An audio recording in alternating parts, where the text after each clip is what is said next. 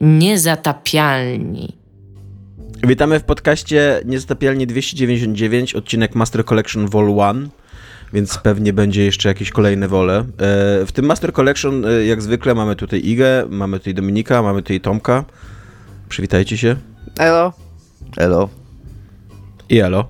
E, więc tak, to, to, to jest skład Master Collection. E, myśleliśmy też, żeby jakiegoś Metal Geara wrzucić, ale się nie udało, niestety tam sprawy licencyjne. Nie? Wiecie jak jest. E, Ale może Nie wiem, jakiś czy po- remaster Last of Us by się nam udało łatwiej, tylko że no... Za, za późno się Może odezwaliśmy do Naughty Może Doga. tak, no. Tak. Nie wiem, czy powinienem mówić, o czym będziemy rozmawiać w tym odcinku, bo ostatnio nam się bardzo nie udaje zrealizować wszystkich tematów. E, więc może to To nie pozostanie... mów, niech to będzie zaskoczenie Tak. nawet dla nas. Tak, może to pozostanie tajemnicą. Chciałbym zacząć od dwóch e, ogłoszeń parafialnych. E, jedno ogłoszenie parafialne jest takie, że w Zioł był, trwał e, Pride Month, e, którego my oczywiście nie obchodziliśmy, bo jesteśmy fatalni To w się obchodzeniu. tłumaczy, okazuje się na język polski jako miesiąc dumy. Tak, to, to ma sens, Tak, ponieważ te ale- słowa to znaczą. Dokładnie.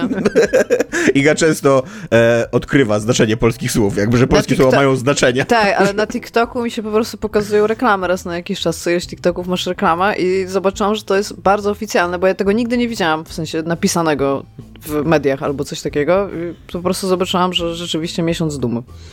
Tak, więc y, miesiące dumy nie obchodziliśmy, nie ogłosiliśmy ani z takiego, jesteśmy Ja fatalni w obchodzeniu wszystkich, my jako podcast, Iga, A, okej. e, bo jesteśmy fatalni w obchodzeniu wszystkich y, rocznic i, i jakichś miesięcy i tak dalej i fakt, że ciągniemy mm, podcast Niezatapialnie 299 przez tyle miesięcy, bo nie jesteśmy gotowi, żeby zrobić jakąś, e, jakąś, jakiś jubileusz, e, jest tego najlepszym dowodem. Ale chcieliśmy tylko powiedzieć, że oczywiste, że jest to, że jesteśmy tu wszyscy LGBT friendly i że trans rights to są human rights i w ogóle i że wspieramy i, i pamiętajcie o tym i e, jeżeli macie z tym problem, to cóż, to macie problem, jakby to jest wasz problem. Ze sobą, tak. To Tak. Ma, jeżeli macie z tym problem, to macie problem ze sobą. Więc y, to chciałem na początek odpowiedzieć, a później na, na drugi koniec, na, na drugie ogłoszenie jest o wiele bardziej kontrowersyjne, ponieważ chodzi o Gdynię. Gdynia niestety nadal istnieje, jakby, to jest... Yy, yy, Wczoraj i- miałam bardzo długą rozmowę na temat tego, że mogłabym się przeprowadzić z powrotem nad morze i mieszkać w Gdyni.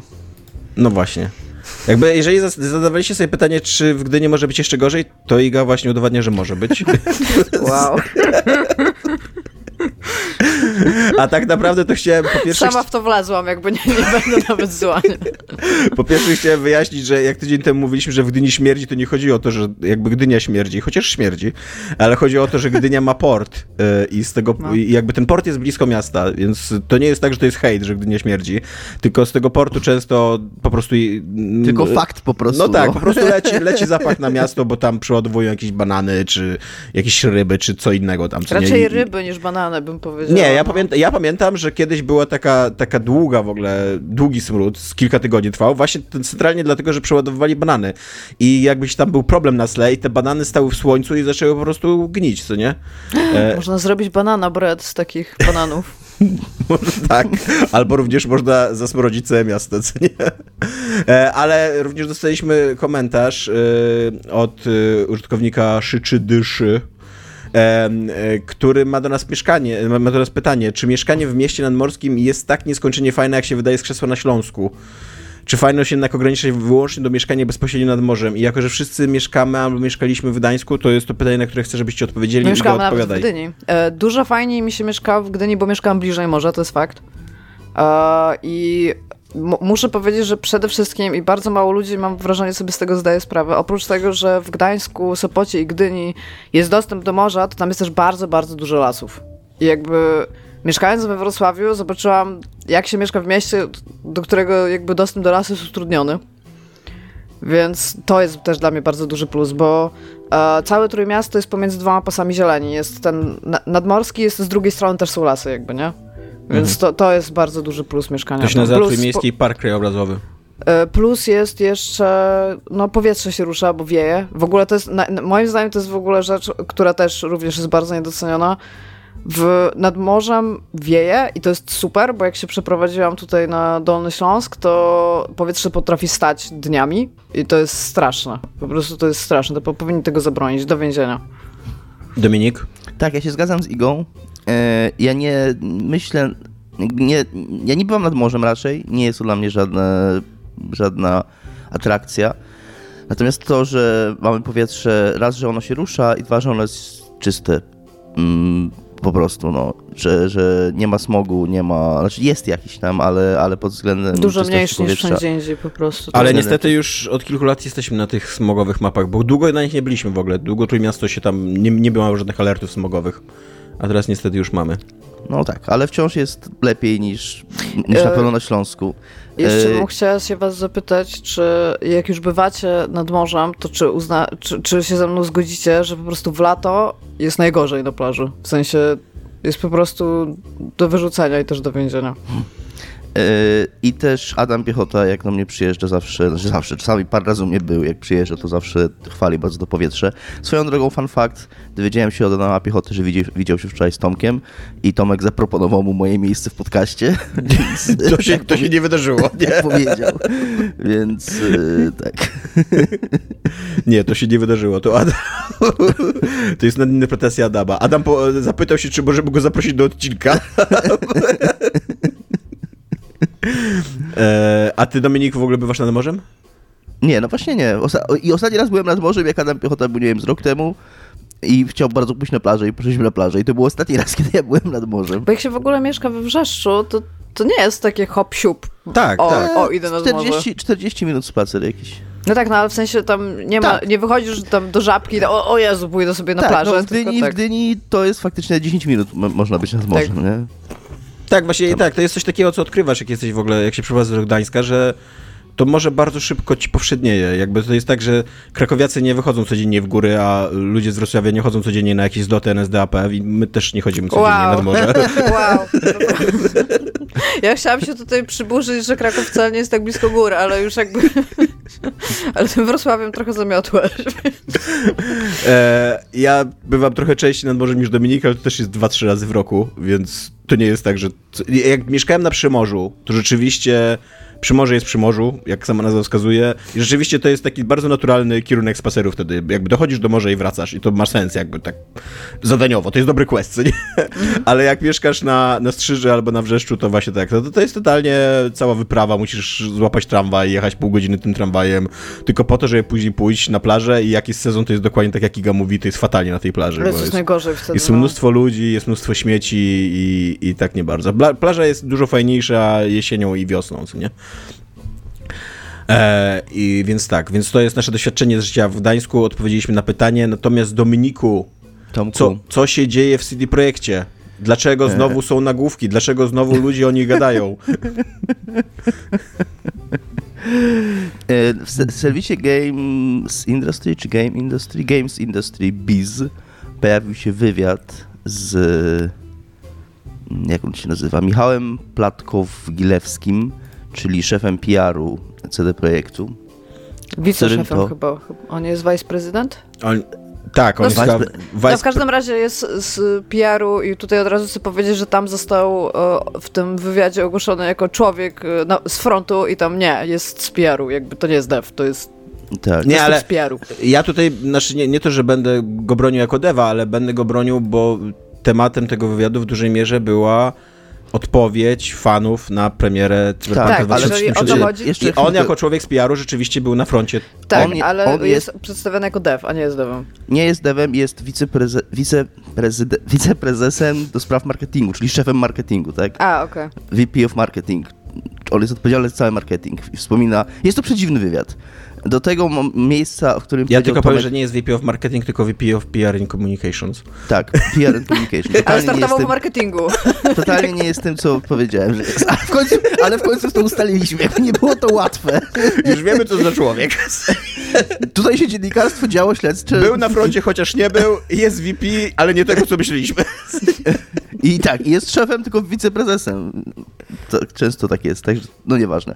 Wie, już wiemy, kim jest. PR and Communication. Jak na człowieka, który jest szefem PR-u i komunikacji wielkiej spółki giełdowej, którego zespół liczy kilkaset osób w tej chwili, która słynęła zawczasu, e, kiedyś, przed premierą Cyberpunka, z dobrego marketingu, ten pan w tym wywiadzie sprawia wrażenie, że nie chcę powiedzieć, że udziela nieprzemyślanych odpowiedzi, ale jak się czyta ten wywiad, to się trochę człowiek tak mentalnie drapie po głowie i zastanawia, co on myślał sobie, jaki ten wywiad odniesie skutek. I jest ten nagłówek oczywiście, który wszyscy teraz y, powtarzają, że premiera Cyberpunka, że Cyberpunk na premierę nie był tak zły, jak ludzie mówią i że y, y, hejtowanie Cyberpunka i narzekanie na Cyberpunka stało się cool. On to faktycznie mówi na końcu, Yy, znaczy faktycznie to mówi, mówi to na samym końcu wywiadu, to w ogóle nie jest w żaden sposób komentowane, to jest tak rzucone w ogóle yy, na od Na odchodne trochę, jakby, no. na odchodne, co jest też dosyć dziwne, bo to jakby się trochę nasuwa, żeby zadać jakieś pytanie. jakby ja nie będziemy się znowu kłócić Cyberpunka tutaj, ale nawet największy fan Cyberpunka, nawet największy fan Cyberpunka jakby musi zauważyć pewne fakty. Faktem było to, że ta gra została przez Sony z PlayStation 4 wycofana ze sprzedaży. Takie rzeczy się praktycznie nie zdarzają. Ona była w tak złym stanie, że wielki producent konsolowy, który mógł na tej grze zarobić olbrzymie pieniądze na, na no marży z niej, wycofał ją ze sprzedaży, bo po prostu nie działała, więc jak, jak jeszcze gorzej musiałoby być, żeby y, pan, który udzielał tego wywiadu, przyznał, że jednak nie była to przesada, ten negatywny odbiór Cyberpunka. Ale ten wywiad, za chwilę, za chwilkę jeszcze ten, y, Tomek? E, tak, ja tutaj mam tylko e, taką myśl, że e, on się w ogóle tak zaczyna, t- to, to, to wtrącenie, od czegoś takiego, że przecież nawet na początku pierwsze recenzje były pozytywne. Jakby to jest część problemu, jakby dokładnie. nie?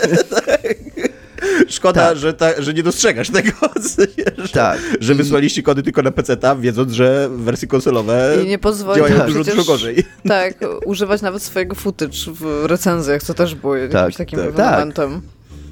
Jakby ja się, ja się poniekąd z tym zgadzam, że w dobrych warunkach, w, ba- w bardzo kontrolowanych, na mocnym pececie, jak się miało dużo szczęścia, nie próbowało się tej gry zepsuć i było się cudzysłowie grzecznym, tak jak ja, grając w nią, czyli robiło po prostu to, co twórcy pomyśleli, że się będzie robić, ona była okej na premierę, ale mówienie, że się nie rozumie, dlaczego taka reakcja, znaczy nie rozumie, czy że reakcja, reakcja nie była przesadzona, bo było mnóstwo platform i mnóstwo sytuacji nie tak kontrolowanych i nie tak idealnych jakby laboratoryjnie, w których ta gra no, nie działała dobrze, mówiąc delikatnie. Natomiast- Ale ja też...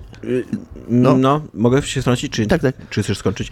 E, Ja, mi się wydaje, mm, że ja trochę rozumiem skąd jakby wychodzi to, co on powiedział. Bo my, e, jako sensowni ludzie, e, którzy mają rozum i godność człowieka, jakby uczestniczymy w tym dyskursie dookoła giereczek, który jest w miarę cywilizowany, co nie? Czytamy głównie serwisy, tam jest raczej rzeczowa krytyka, raczej nie ma hejtu, nawet w tych komentarzach pod tymi artykułami się raczej lepiej, to, to nie jest taki totalny rynsztok, co nie? Jak oglądamy youtuberów, to oglądamy jakichś sensownych youtuberów i tak dalej, co nie? Natomiast trochę poza naszym polem widzenia, a nie poza polem widzenia takich ludzi, którzy pracują w korporacjach przy PR-ze i tak dalej, bo muszą to oglądać, są te wszystkie takie kanały żerujące tylko i wyłącznie na kontrowersji i na podsysaniu nastrojów i tak dalej, co nie? To są bardzo olbrzymie kanały, które mają po miliony subów i które totalnie żyją tylko i wyłącznie z tego, żeby podkręcać emocje i żeby tworzyć materiały w stylu Cyberpunk najgorsza gra, jaka kiedykolwiek się ukazała, w ogóle tam Nawet-. Tak. Tak, nawet widzę tę miniaturkę, jak to Tak, powiedziałeś. więc, więc jakkolwiek uważam, że krytyka w ogóle Cyberpunka 2077 była zasadna, tak jestem sobie w stanie wyobrazić, że ludzie, którzy zawodowo musieli oglądać te ranty, ten rynsztok, te hejty i, i jakoś próbować to ogarnąć, nie, jakby tą sytuację, mogli czuć, że może trochę przesadzacie. Tak, tutaj się faktycznie, to jest słuszna, słuszna uwaga. Jest też, ja też mam takie wrażenie, że tak, raz jeszcze, ja tutaj nie chcę wypierać tego i mówić, że nie było jak było, ale też wiele krytyki Cyberpunka było takiej bardzo na odlew robionej. E, Jakby ludzie zamiast się koncentrować na faktycznych problemach, koncentrowali się na jakichś takich nie wiem, efekto- rzeczach, które można było łatwo pokazać. To, co często wspominam, że tam opony się nie rozwalają, że tam szyby się nie, nie rozwalają w samochodach, albo że ten taki ludzik, memem się stał ten taki ludzik, któremu się tekstura nie doczytała i tak stał na początku.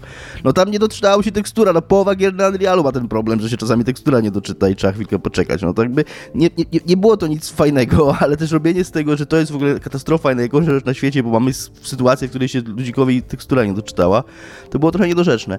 Ale jeszcze chciałem powiedzieć a propos tego wywiadu, bo zacząłem mówić, ja go przeczytałem w całości i on ma, w ogóle ten wywiad jest dziwny Tak. w tonie. Bardzo dużo mm, miejsca i takiego mm, emocjonalnego jakby ładunku w tym wywiadzie pan Michał Platkow-Glewski poświęca nie grze i nie graczom, tylko temu, jak on się czuł osobiście pracując w tej firmie. Że jak na początku było mu fajnie i było mu miło i on by chciał, żeby mu znowu było miło.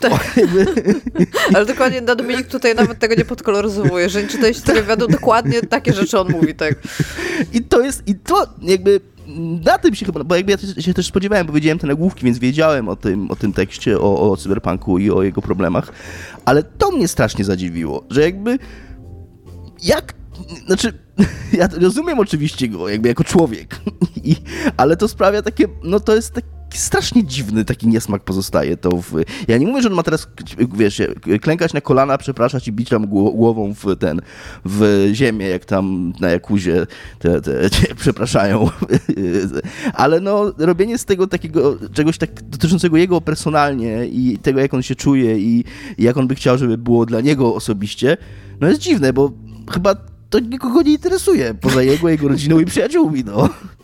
Na tym też o, o, on jest y, y, vice-prezydentem w bardzo bogatej, bardzo dobrze pracującej spółce. Tak. To, że on czuje się dobrze, jest dla mnie taki mało odkrywczą odpowiedzią. Co tak, jak Ale z zaczyna, bo drugiej strony literalnie te- pierwsza wypowiedź w jego, jego w tym wywiadzie to jest, że czuje się dobrze, że, że jest super, co nie? Ale też zwróćcie uwagę, ten wywiad też się zaczyna od tego tam how are you, tak? Jakby, Tak, tak, no właśnie o co, tym Tomek co tam mówi, ty? tak. No. I no, no nie wiem, nie, niewiele tam jest konkretów. Mm, Są powtarzane te takie piękne obietnice o tym, jak to CD Projekt chce odzyskać zaufanie graczy. Ja oczywiście wierzę w to, że Phantom Liberty będzie super i bardzo, bardzo czekam. Znaczy, Yy, y, y, jeszcze w tym wywiadzie pada coś takiego, jeżeli mogę tutaj, nie wiem, czy chcesz o tym powiedzieć, ale ja już o Mhm. tym powiem. Dobrze, mów. E, bo apparently, jeżeli robi się jakiś DLC albo w ogóle rozszerzenie czegokolwiek, to jeżeli chcemy, żeby to było uznawane za ważne, to z tego wywiadu też wynika, że wtedy trzeba zatrudnić znanego Tak, aktora. tak, to było Przedziwna jest ta dziwne. myśl, Tak. nie? To było, to było dziwne, że tak, zgadzam się też, że jakkolwiek ja nie mam problemu z Keanu i uważam, że on jest fajny w tej grze i daje coś tej grze, o tyle teraz ten taki argument, że żeby to rozszerzenie było, no tak jak Iga powiedziała, jakby jest dziwny. E, Też dziwne jest takie wyciąganie znowu tego pancerza dla konia i takie mówią, o, że my jesteśmy lepsi, bo takie DLC jak pancerz dla konia dajemy za darmo, a nasze DLC jest większe. Tam. Ile lat od tego pancerza dla konia minęło i za przeproszeniem, jak długo jeszcze będziemy bić tego konia, walić, żeby nie powiedzieć walić, biednego, e, za, za ten armor, który można było mu kupić od Bethesdy, no jakby... To jest, to jest taki argument, kurde, no, trochę z tyłka, szczerze mówiąc, już w dzisiejszych czasach, tak? W ogóle, y, mm, a propos, jeszcze wracając do, tego, do tych aktorów, do tego Idrisa Elby, który Myślałam, że będziemy rozmawiać o tym pancerzu dla konia. Nie, nie, tak, nie chcę rozmawiać o waleniu konia, nie? Ale w pancerzu. Wejdź konia w pancerzu. E, to jest w ogóle taka śmieszna sytuacja, bo oni jakby teraz narzekają na, to, na pułapkę, w którą sami weszli. Jakby oparli marketing swojej gry o to, że mają celebrytę, aktora, wielką gwiazdę hollywoodzką. Przez to weszli trochę na taką ścieżkę takiego wyścigu zbrojeń, jeżeli chodzi o właśnie o gwiazdy hollywoodzkie, że muszą podbijać stawkę. Znaczy, ja szczerze mówiąc nawet nie wiem, czy muszą. Oni tak myślą, że muszą, co nie?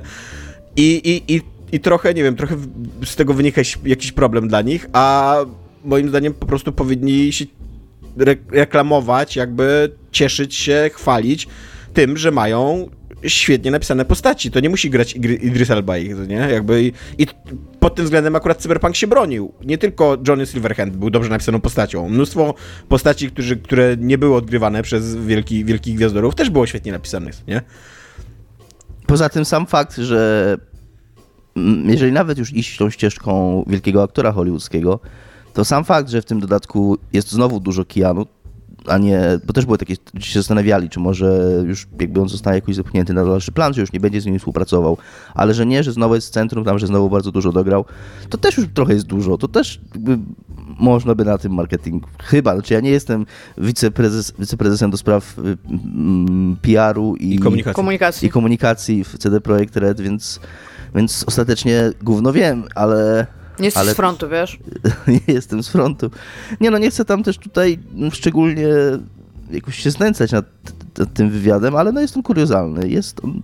Jest jeszcze jedna dziwna, e, dziwna myśl, bo też dużą część tego wywiadu zajmuje y, mm, takie chwalenie, znaczy nie, nie chwalenie się, ale stwierdzenie, że jakby oczywiście ta premiera Cyberpunka 2077 uzmysłowiła nam, że mamy duże problemy w, z organizacją pracy w filmie, że ten crunch był straszny, że to nie przyniosło skutków i, i tak dalej i że teraz się y, reformujemy i że teraz będzie u nas lepiej, że mamy specjalny dział, który się zajmuje tylko tym, żebyśmy się zreformowali, a nie właśnie tworzeniem gry e, i tak dalej. I to z jednej strony jest spoko, ale mam dwa zastrzeżenia do tej myśli. Po pierwsze, tam nie, nie padają żadne szczegóły tego, jak, jak, te zmiany, jak te zmiany wyglądają. Nawet pada takie zdanie, że ich jest tak dużo jest tych zmian, że nie mogę podać szczegółów, co nie, że, że nie warto wymieniać szczegółów. A po drugie, przed premierą, jakiś rok przed premierą Cyberpunka 2077, ludzie z CD Projektu, Adam Bodakowski, udzielił takiego A wywiadu. Badowski? Badowski. Badowski, przepraszam, tak. E, Badowski udzielił bardzo podobnego wywiadu w wydźwięku Jasonowi Schreierowi, dokładnie tak samo, mówiąc, że e, wynieśliśmy lekcje z poprzedniego naszego, że będziemy teraz lepsi i że zmieniliśmy się i tak dalej, a później się okazało, że nie, że jakby się nie zmienili i że wciąż było źle, więc E, więc tak, takie dwa zastrzeżenia mam do tej części, bo to też jest tak, z dwa akapity są na ten temat, że się zmieniamy i, i, i jesteśmy lepszym pracodawcą. Tak. Coś jeszcze, czy już kończymy tutaj? Nie, to ja teraz myślę o tym, że być może powinniśmy znormalizować pytanie się ludzi w wywiadach, jak, co, jak oni się czują. Co u ciebie, takie na wstępie od razu? Tak, no co, co tam? I tam wiesz, i typ naprawdę ci odpowiada, co tam, nie? Że taki sobie ma dzisiaj dzień, w sumie to się nawet wyspał, ale ostatnio jest lepiej, jakby.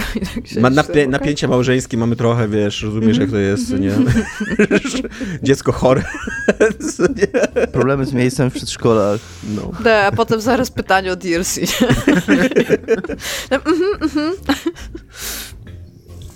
E, dobra, to ja w takim razie e, przejmę mikrofon i odpowiem na wasze pytanie, które wam się ciśnie na usta, co jest grane u mnie. E, Co tam jest grane u ciebie, Tomasz? Tak, Co u jest mnie, grane? u mnie były czytane, znaczy jedna, jedna książka była grana, druga była czytana. E, I zacznę, jedna, jedna jest bardzo dobra, to jest y, Moja Mroczna Vanesso, e, a druga jest mm, mocno taka sobie, to jest Wieczna Wojna. Zacznę od Wiecznej Wojny, ponieważ y, Wieczna Wojna to jest taki absolutny klasyk literatury Właśnie science chciałam fiction. powiedzieć, to jest. Tak-. Ja, ja to czytałam. Dawno czytałaś, temu. tak? Tak, dawno E. temu, ale bardzo chętnie chcę, żebyś mi o tym teraz opowiedział, bo To jest e, taki, taki krótkie we- wejście. To jest książka, która została opublikowana w 1974 roku, czyli w czasie, kiedy jeszcze de facto trwała w, może już nie wojna w Wietnamie, ale niepokoje w Wietnamie. Amerykanie cały czas stacjonowali w Wietnamie Południowym. Wietnam Południowy jeszcze w ogóle istniał. E, Plan pokojowy już był podpisany, ale jakby cały czas społeczeństwo amerykańskie miało takie wrażenie, że ta wojna trwa, nie? Więc ta książka została opublikowana jeszcze w trakcie tych, tych niepokojów i ona bardzo, bardzo mocno komentowała wojnę w Wietnamie. E, autor e, Wiecznej Wojny, Joe Haldeman, jest weteranem wojny w Wietnamie i, e, i napisał książkę, po prostu taką, taką space operę, takie militarysty, militarystyczne, militarystyczną historię bardzo o, o statkach kosmicznych, co do siebie strzelają i tak dalej, co nie? Która de facto była która de facto była metaforą po prostu wojny w Wietnamie, co nie? Metaforą pod tym względem, że e, wojna, którą prowadzi ludzkość e, w wiecznej wojnie, jest prowadzona z rasą obcych, których nie rozumiemy i którzy stosują strategie, których my nie rozumiemy, z którymi bardzo rzadko się spotykamy i nie wiemy tak naprawdę jakby o co chodzi w tej wojnie i to też jest, to, to jest właśnie taka metafora tego, tego, jak była rozumiana wojna w Wietnamie, zwłaszcza przez Amerykanów, którzy nie byli na, te, na, tej, na tej wojnie, którzy zostali w, w kraju, co nie? Że tak, że oni nie do końca rozumieli, co nam ci północni Wietnamczycy zrobili źle, dlaczego my z nimi walczymy. E, Jakby różnice kulturowe pomiędzy Wietnamczykami a Amerykanami były tak wielkie, że tam też bardzo często nie było takiego porozumienia na, na takim poziomie intelektualnym i emocjonalnym, że o co, o co chodzi, o co my się bijemy. Taktyki były totalnie różne też stosowane. Jakby, to jest, tak się mówi o wojnie w Wietnamie, że Amerykanie nie przegrali żadnej bitwy na tej wojnie, a przegrali wojnę, co nie? Bo po prostu Wietnamczycy zupełnie, zupełnie inaczej prowadzili tą wojnę niż Amerykanie się spodziewali. To, to nie była taka tradycyjna wojna, jak w rozumieniu takich wielkich działań wojennych z II wojny światowej na przykład, co nie? Amerykanie na taką wojnę się przygotowali, taką prowadzili, a Wietnamczycy prowadzili ją zupełnie inaczej, to była wojna A partyzancka. Wietnamczycy też byli już zaprawieni w boju, bo to Tak. była ich trzecia wojna pod rząd. Jakby, Tak, po więc- pierwsze byli zaprawieni w boju, a po drugie to była ich wojna de facto. Oni walczyli o swój kraj. Oni byli gotowi na o wiele większe straty, o wiele większe jakby cierpienie, bo uważali, że, że po prostu walczą o swoją ojczyznę, co nie? E, jakby jeżeli chodzi o liczbę ofiar, to Wietnamczycy stracili mniej więcej 2 miliony ludzi, a Amerykanie stracili między, mniej więcej 60-70 tysięcy ludzi, co nie? A to w Ameryce był taki wielki outrage, że, że ta wojna musi się skończyć, bo za dużo ludzi tracimy i tak dalej, co nie? Ale też e, jakby ta wieczna wojna jest metaforą taką bardzo czytelną wojny w Wietnamie. Zresztą to nawet nie jest do końca metafora, bo wszyscy od początku cała narracja była taka, że to jest książka o wojnie w Wietnamie. E, dlatego, że co jakiś czas główny bohater tej, mm, tej książki, który nazywa się William Mandela, wraca z wojny na przepustkę do, na ziemię. E, I jako, że mm, on prowadzi tą wojnę poprzez mm, podróże takie z prędkością bliską prędkości światła, to odczuwa inaczej czas, nie dla niego, dla niego czas mija inaczej niż na Ziemi. Więc za każdym razem, jak on wraca na Ziemię, to tam na Ziemi mija najpierw dziesiątki lat mijają, później setki, a książka w ogóle kończy się tam w roku 3000 którymś tam, co nie? E, I on za, za każdym razem doświadcza takich gwałtownych zmian społecznych, e, jakby i totalnie jest nieprzygotowany na to, i co się wydarzyło w międzyczasie na Ziemi.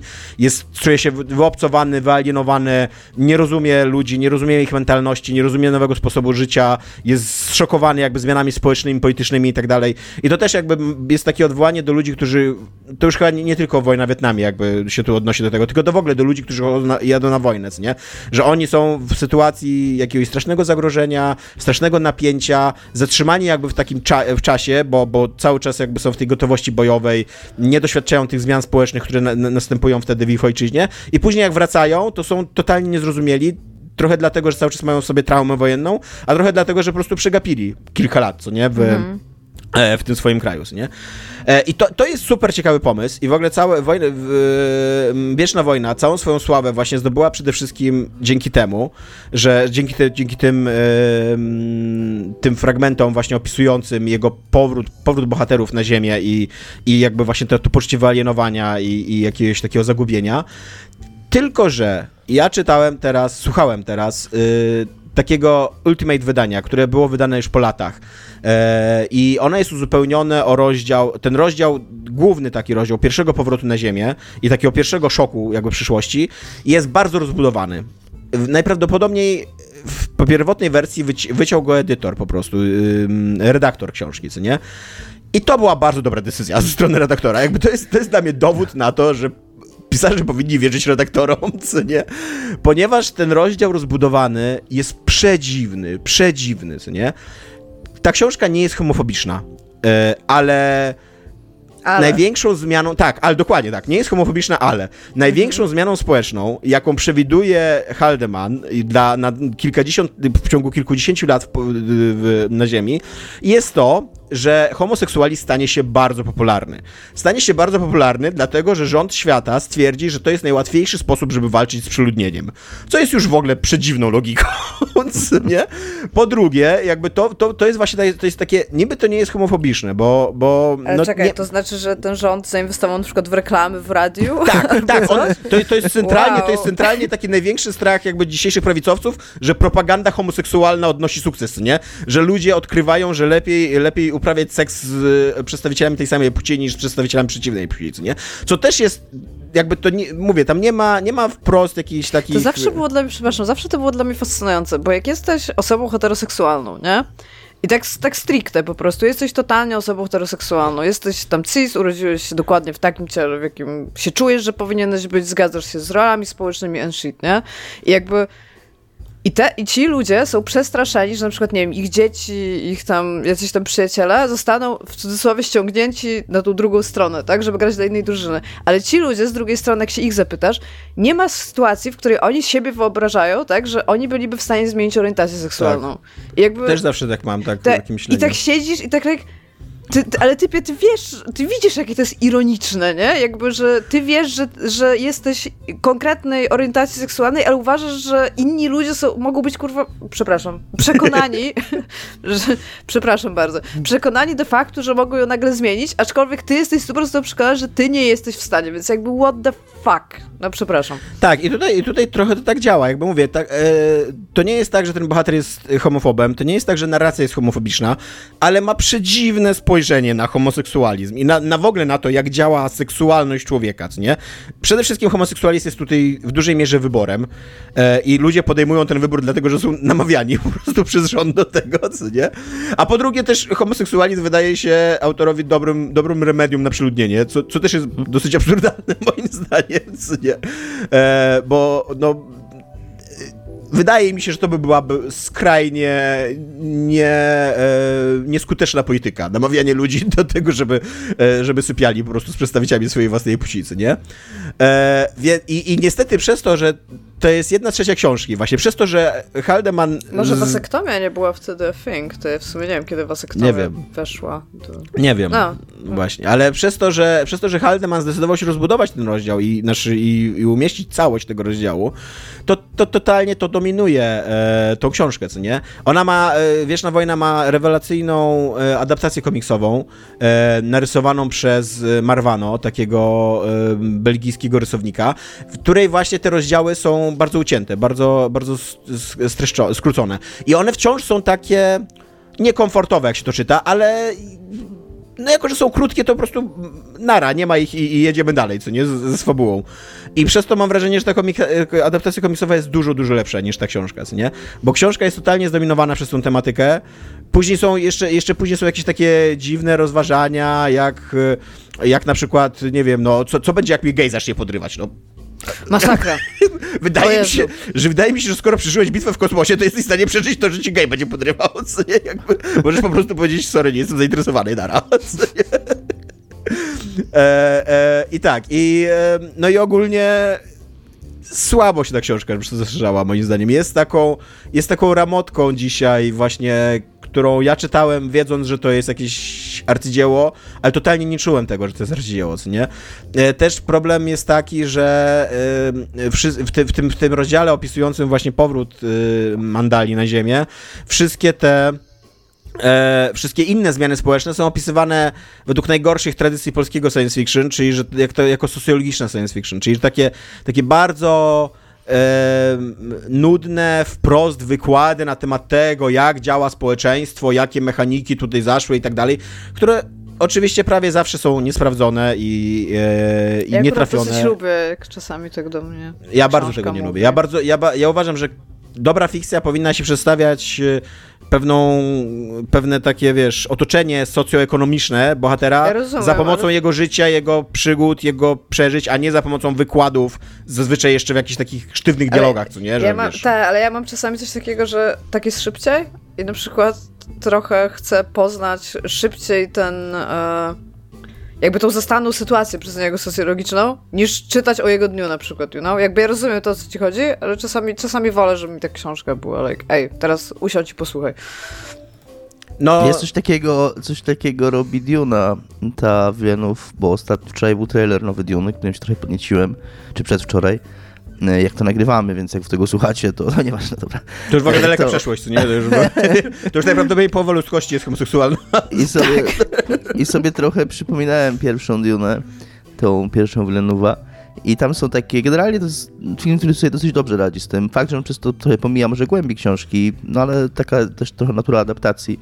Generalnie raczej, raczej sobie dobrze radzi z przedstawianiem świata poprzez dialogi i poprzez tego, co się dzieje z postaciami, ale są w tym filmie totalnie dwa takie momenty, kiedy główny bohater, scena polega na tym, że główny bohater siedzi i ogląda na jakimś tam wyświetlaczu wykład, i, tak. który opowiada, opowiada o tym, jak, kim są Fremeni, co się dzieje na tej planecie i tak dalej. Więc to sprawia, że takiego jak bardzo... Chodzą po piasku, to jest tak, ważne. Bardzo, to, bardzo toporne to jest. Tak, e, a druga książka, którą bym bardzo chciał polecić, która jest bardzo dobra, to jest książka Moja Mroczna Vanesso. E, autorka nazywa się Kate, Kate Elizabeth Russell. E, I e, to jest książka, kiedyś narzekaliście, że ja za dużo mówię o przemocy seksualnej e, w literaturze. To jest książka totalnie o przemocy seksualnej. I to, to jest Się jakby... nie spodziewałam, że tak się skończy to zdanie. Tak, to, to jest książka opowiadana z punktu widzenia ofiary, dziewczyny, która jako 14-latka została uwiedziona uwiedziona w takim wielkim cudzysłowie, nie? No bo równie dobrze mogłaby zostać jakoś, nie wiem, zmanipulowana e, i tak dalej przez swojego nauczyciela. E, zaczęła z nim sypiać i do dnia dzisiejszego, czyli tam do 2017 roku, kiedy się rozgrywa współczesna warstwa tej książki, jest w ni, z nim w bardzo toksycznej relacji, jest jakby uzależniona emocjonalnie od niego i, i tak dalej, nie? E, mówię właśnie, że e, to być może powinno być w cudzysłowie, ponieważ jakby taką cechą bardzo, bardzo charakterystyczną i wyróżniającą tą książkę cechą tej, tej narracji jest taka, że to jest bardzo niewiarygodna narratorka, ta, ta Vanessa, która opowiada tą historię. I to jest, to jest trochę taka gra z tym, czego nauczyła nas Lolita, że o ile Humbert był niewiarygodnym narratorem, który nie, nie, jakby ukrywał to, że jest terapeutem seksualnym, tak e, tutaj Vanessa jest niewiarygodną narratorką, która ukrywa to, że jest ofiarą przemocy seksualnej. To jest bardzo skomplikowane, i, ale bardzo dobrze wytłumaczone I w tej powinni książce. we dwójkę ci narratorzy napisać książkę, to by było super. E, to jest bardzo dobrze e, jakby wytłumaczone w tej książce, ponieważ ta Vanessa odmawia uznania się za ofiarę, bo to, co się jej wydarzyło, to, ten, ten związek, taki znowu w cudzysłowie, był tak ważny dla niej, tak konstytuujący jakby całe jej życie, że gdyby ona wprost uznała, że została skrzywdzona, zraniona, zmanipulowana, że to wszystko były kłamstwa i tak dalej, to całe jej życie, cały jej wizerunek siebie, wyobrażenie siebie by runęło. Nie całe jej życie zostałoby zdefiniowane przez to, że ona została skrzywdzona, co nie? A ona bardzo nie chce jakby do tego dopuścić. E, I e, no i jakby obserwujemy na dwóch płaszczyznach czasowych, po pierwsze, co się działo, jak, jak, to się, jak, jak przebiegał ten związek, a po drugie, jak się, co się dzieje dzisiaj, bo dzisiaj ten jej nauczyciel e, zostaje, to, to jest 2017 rok, ten ruch MeToo właśnie wybucha i on zostaje oskarżony przez swoją kolejną uczennicę e, o napaść seksualną i tam się pojawiają kolejne uczennice, które go oskarżają i rozkręca się taka kula śnieżna jakby oskarżeń wobec niego i zaczynają się też naciski na tą Vanessę, żeby ona też jakby go potępiła, bo ta jej sprawa w pewnym, w pewnym momencie, jak, ona, jak się rozgrywała w latach 2000, zyskała pewien rozgłos i gdyby ona teraz jakby poparła to i, i wróciła do tej sprawy, to, to te wszystkie oskarżenia by zyskały na... Mm, E, no na, na wiarygodności, jakby stałyby się takim, no po prostu wiarygodne, nie? E, ona, tak jak mówię, bardzo nie chce tego robić, ale z drugiej strony jest w bardzo takiej skomplikowanej sytuacji emocjonalnie, bo z jednej strony przeżywa PTSD, jej życie jest w ogóle roztrzaskane na kawałki, jakby podejmuje bardzo ryzykowne zachowania seksualne, bo, bo po prostu jest nauczona, że, że jej życie seksualne tak wygląda, nie? Jakby tak i szuka emocji, które tam jakiś właśnie, jakiś drapież seksualny nauczył jej jej, nauczył ją tych emocji w wieku 14-15 lat i ona dzisiaj szuka tych emocji, co nie w życiu, bo, bo tylko to jest w stanie jej przypomnieć y, te czasy, co nie? E, e, I jest super ta książka, naprawdę, jest... E, no, jak się, super, no. Jak się, tak, jak się możecie domyślić, jest bardzo ciężka. Ja ją w pewnym momencie odłożyłem na ze dwa miesiące i to jeszcze, co, co, co najciekawsze, ja ją odłożyłem jeszcze zanim w ogóle oni się, z, jakby doszło do tego całego tam e, uwiedzenia, tylko już jak, jak było opisywane na, na pierwszych stu stronach, jak były opisywane te mechanizmy, jak się ten nauczyciel do niej zbliża, jak zdobywa jej zaufanie, jak nią manipuluje, to już było dla mnie taki creepy i ona jeszcze wtedy, jeszcze wtedy ta narracja jest pisana właśnie tak z perspektywy 14-latki, takiej naiwnej dziewczyny, co nie? Um, to było już takie creepy, że ja w ogóle musiałem odpocząć od tej książki. Wróciłem do niej właśnie po dwóch miesiącach, przeczytałem ją do końca i się cieszę, bo naprawdę jest dobra. Ile to ma stron?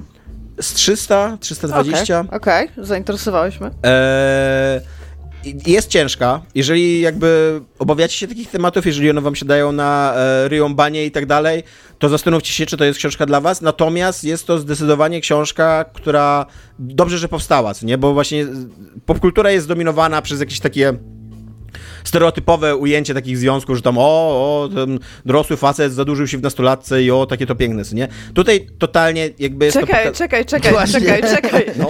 Gdzie w popkulturze mówimy, że o, dorosły facet zadłużył się w nastolatce, jakie to Ogl piękne. Oglądałaś obie ekranizacje Lolity? Obie nie widziałam ani jednej i nie czytałam nigdy książki. No to książka o tym nie jest, książka jest mądrzejsza od tego, ale obie e, ekranizacje Lolity są o tym, że to jest prawdziwa miłość. Że, że to, To jest chyba, facet, a to nie jest niezrozumienie tematu, bo jest totalne. I jakby nie ja nie mówię, że popkultura rozumie ten temat. Mówię No. właśnie, że go bardzo źle rozumie. Eee, no jakby seksualizowanie młodości nie wydaje mi się to kontrowersyjne, żeby powiedzieć, że jest No powszechne. nie, ale chodzi mi o to, o, jakie to piękne. Raczej jakby, jak o tym się rozmawia, to ludzie są jak, nie, nie, nie, nie, nie, nie. Więc jak pokazujesz ten temat, to jakby też bardzo często on jest taki moralizatorski, że to nie jest Nie wiem, czy, nie, tak? wiem, czy, nie wiem, czy też zdajecie sobie sprawę, ale na przykład Michael Bay ma jakiegoś takiego hopla na punkcie, e, to się nazywa prawo Romeo i Julii, że dorosły facet y, może wejść w związek z młodszą dziewczyną, o ile ten związek zaczął się, gdyby on też nie był, on też nie był dorosły, nie? To się w Transformersach zdecydowanie trzy razy pojawia w ogóle, co nie? Więc, więc tak, to, to się dzieje w popkulturze, takie, takie normalizowanie, co nie, Ym, związków e, z, z dużo młodszymi ludźmi, no bo nie tylko dziewczętami, co nie? I jakby i to jest, to jest książka, która bardzo dobrze, tak mi się wydaje, przynajmniej, no bo ja nie jestem y, jakby ofiarą y, przemocy seksualnej, więc nie wiem, ale dla mnie bardzo przekonująco, bardzo skomplikowanie pokazuje, jak co się dzieje z życiem takiej osoby, jak się kształtuje jej myślenie, jak ta manipulacja, której ona jest ofiarą, wpływa na, na nią i na jej dalsze życie. E, Jest taki mam, przepraszam, to jeszcze do poprzedniego tematu. Jest taki mam, bo ta, tam DiCaprio ma teraz bardzo dużo takich młodych dziewczyn, nie? z którymi się umawia. I było, że być może tak bardzo e, nie podobało mu się wydarzenia tam 11 września, że po prostu szuka sobie lasek, które o tym nie pamięta, nie, nie są w stanie tego pamiętać. Ja też, e, a propos na przykład takiej dowcipów, nie wiem czy wy kojarzycie, ale Kuba Wojewódzki był kiedyś znany z tego, że namiętnie powtarzał dowcip, że jego przyszła żona się jeszcze nie urodziła. Fajnie.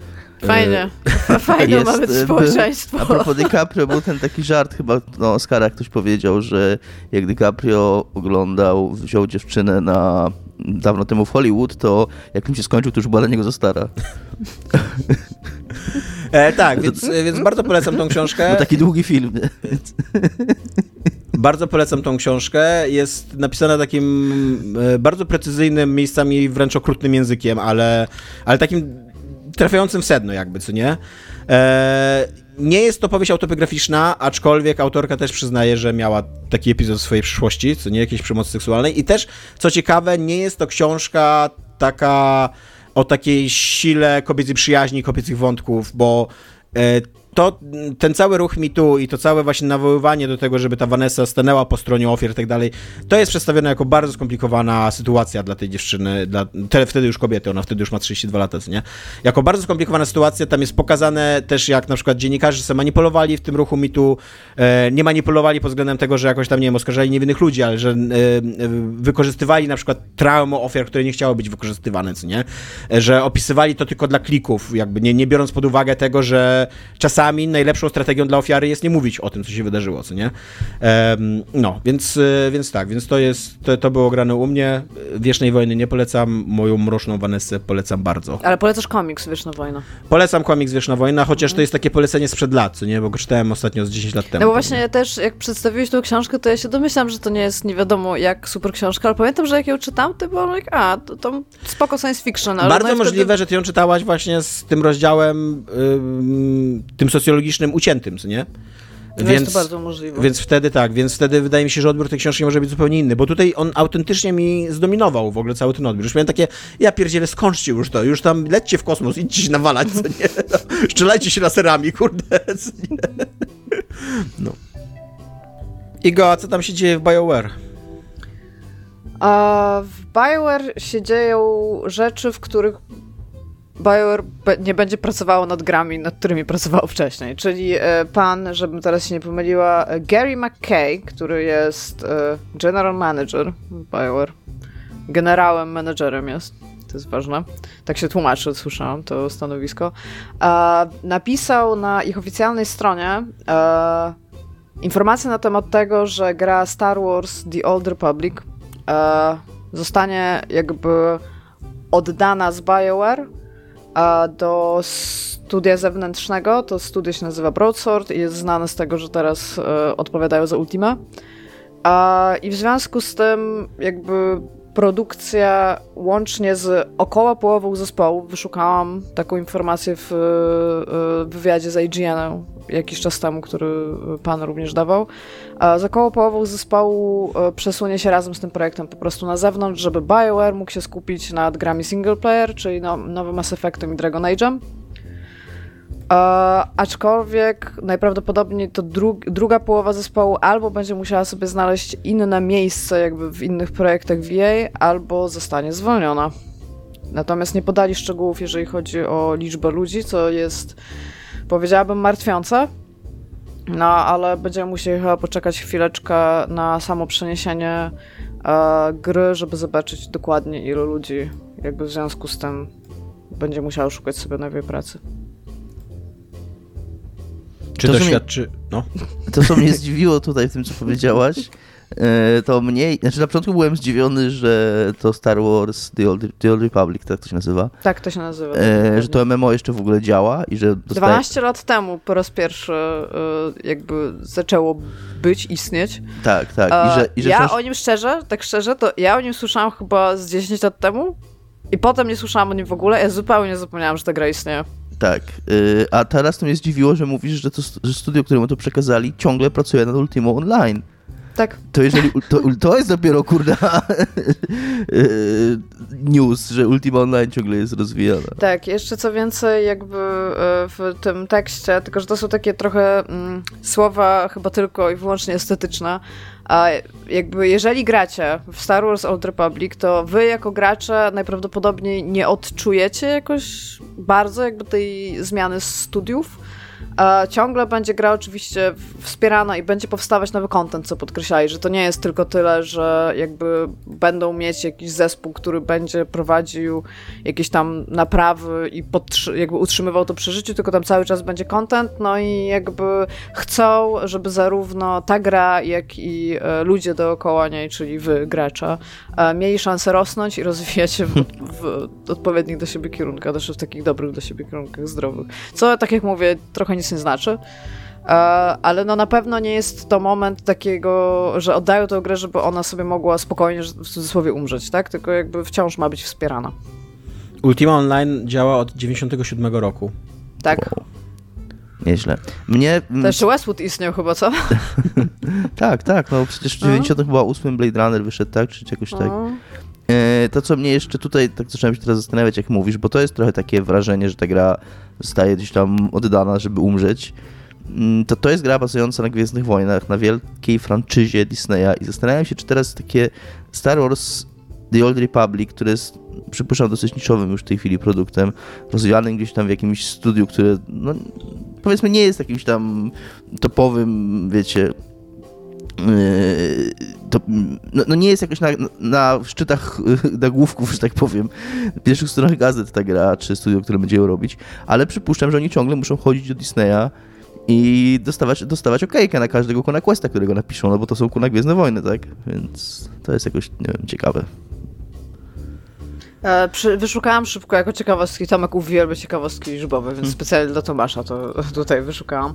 E, jest powiedziane, że e, całkowity jakby baza graczy, player base, w sensie jest 12 milionów ludzi, którzy grają w tą grę, okay. a dziennie 228 tysięcy ludzi się to podobno jest... łączy. To jest, to jest bardzo dużo. Bardzo dużo. Więc jakby okazuje się, że to my spadliśmy z, z tego konia i się nic nie znamy na niczym. To prawda. A ludzie w to grają i się najprawdopodobniej, co więcej, pewnie się jeszcze dobrze bawią, skoro w to, skoro w to grają. Więc tak, no nie jest, jest to z pewnością dużo większa gra niż mi się wydawało. Natomiast y, pytanie mam takie do was, y, głównie do Dominika, bo to on jest y, fanem i y, śledzi poczynania BioWare'u.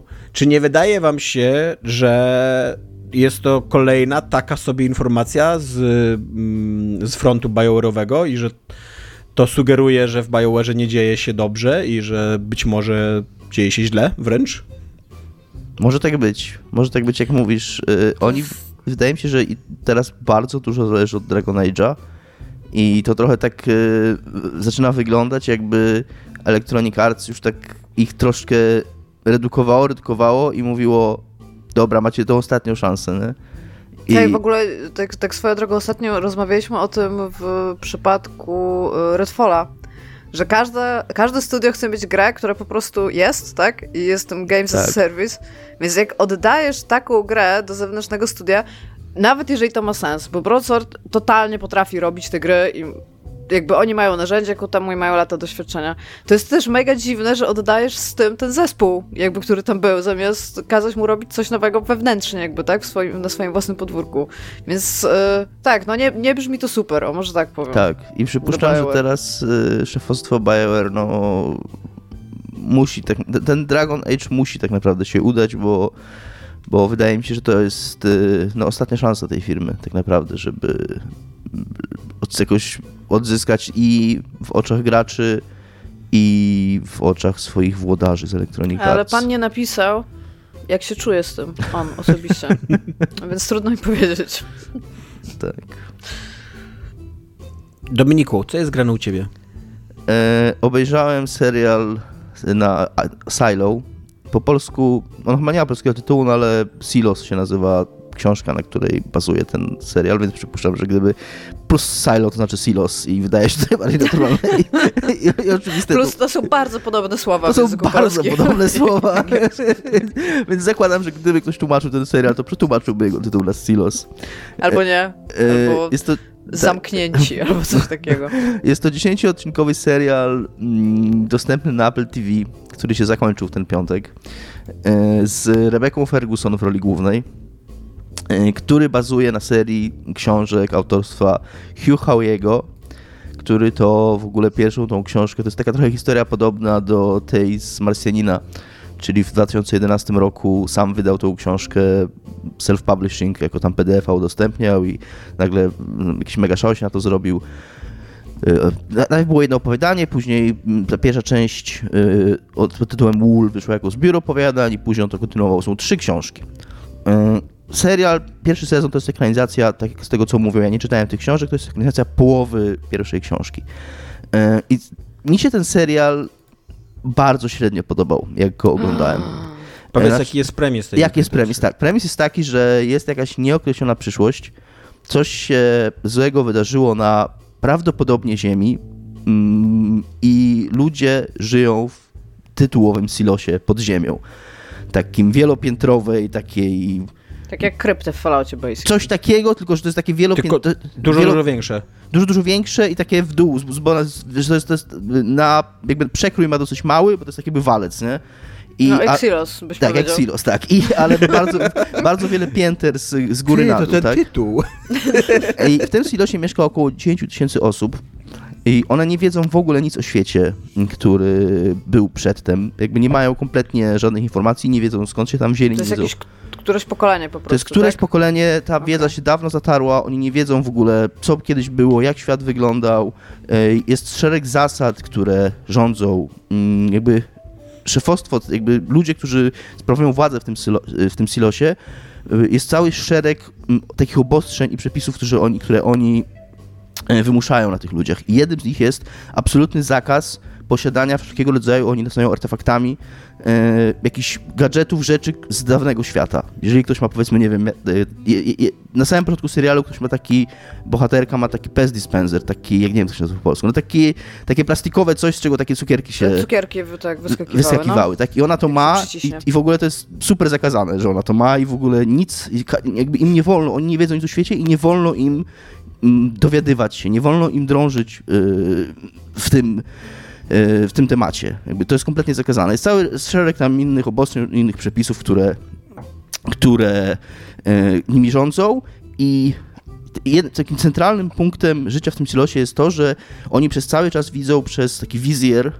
i, i, w takim miejscu, w takim, nie wiem, jakiejś kawiarni, kafeteria, no w takiej barze powiedzmy, tak, e, jest taki wielki, taka wielka szyba, znaczy taki ekran tak naprawdę. Kantyna. Kantyna, o taki ekran, który pokazuje im ten taki zrujnowany, zniszczony świat, żeby im pokazywać i przypominać, jak świat wygląda i dlaczego oni mieszkają w tym silosie. E, no i ten ekran w tym, jakby ta kamera, która im pokazuje ten obraz, ona co jakiś czas, się, ona się po prostu z kolejnymi tygodniami robi coraz bardziej brudna. I każdy, jakby główną zasadą życia w tym silosie jest to, że każdy może powiedzieć, że chce wyjść na zewnątrz. To się kończy śmiercią takiego kogoś i wtedy taki ktoś dostaje szmatkę i, i mówi, mówi, mówi mu się, żeby wyczyścił ten wizjer, żeby inni lepiej widzieli. Jakby to jest część jakiegoś takiego rytuału, który jest. Który Ej, w każdym momencie możesz to powiedzieć. w każdym tak zasadzie- powiedzieć, wy, Ja wyjść i była umrzeć. No właśnie, ej, ja chcę, ja chcę wyjść. Dobra, to masz tutaj szmatkę. Ja Tak. bym wyszła i umarła i jakby to byś dosłownie 5 minut później powiedział, ej, to ja chcę wyjść, to też byś dostał tą szmatkę, czy by uznali, że już jest wyczyszczona? nie wiem, to nie, nie jest ten temat, nie jest temat poruszany. Jakby też taką częścią mitologii tego wszystkiego jest, że nie musisz tego czyścić, ale każdy czyści z jakiegoś powodu. I to też jest jakaś tam tajemnica tego serialu. Dlaczego każdy czyści? Co takiego mm, I widzą? ludzie widzą, jak on umiera, tak? W sensie Tak, widzą jak umiera. Jest... Widzą, widzą jakby, dead, że, tak, tak? tak, że idzie kawałek i, i, i, i, umiera, nie? No i ta, to jest Super. premis. Y, to, cały ten serial, on mi się bardzo, bardzo kojarzył z Lostem, bo to jest bardzo takie mystery box, bo tam jest taka tajemnica na tajemnicy na tajemnicy, bo wszystko się oczywiście zaczyna od tego, że bohaterowie zaczynają kwestionować, znaczy ta główna bohaterka, którą gra Rebecca Ferguson, zaczyna kwestionować to, bo tam pewne rzeczy się dzieją, czy tak naprawdę mówią, mówią im prawdę, czy ten świat faktycznie jest taki, jaki oni im mówią i że jest, dlaczego są takie zasady, bo tam jest jeszcze szereg innych zasad, na przykład nie można żadnych urządzeń powiększających y, używać w tym silosie, albo nie może być wind, tylko można chodzić po schodach. I jest cały, cały taki, wiesz, takie wodzenie za nos z takimi kolejnymi tajemnicami, które bardzo powoli tak skapują do, do o, widza. Yy, To jest taka bardzo struktura yy, też tego, co robiło Severance ostatnio, rozdzielenie. Czyli mamy powiedzmy jakiś wątek taki obyczajowo-kryminalny, bo tam ta główna bohaterka próbuje rozwikłać sprawę śmierci swojego chłopaka, który tam przy początku serialu ginie. Nie? I to jakby to jej Ale śledztwo... wychodzi gdzieś ze szmatką, czy po prostu... Nie, no w, w tym silosie. Okej. Nie, nie on, on umiera w tym silosie, nie, nie, nie wychodzi ze szmatką, nie, nie. E, I, I jakby jest całe to śledztwo, jakiś taki wątek obyczajowo-kryminalny, który jest umiarkowanie intrygu, intrygujący, bo te postacie są dosyć kiepskie. Ja miałem taką myśl, że to jest coś, co Lost, przy całym hejcie na Losta, umiał zajebiście dobrze zrobić. Miał bardzo fajne postacie. Że on no. miał takie postacie, że nawet jeżeli powiedzmy nie, nie było w danym odcinku jakieś, mm, nic o tej mitologii, to ciebie interesowało. I te flashbacki cię interesowały, i te relacje cię interesowały. Naprawdę się było zainwes- zainwestowanym w to, co się w tym serialu dzieje poza tą mitologią. Być może nawet patrząc na niego całościowo, można powiedzieć, że to było nawet lepsze w nim niż, niż ta cała mitologia.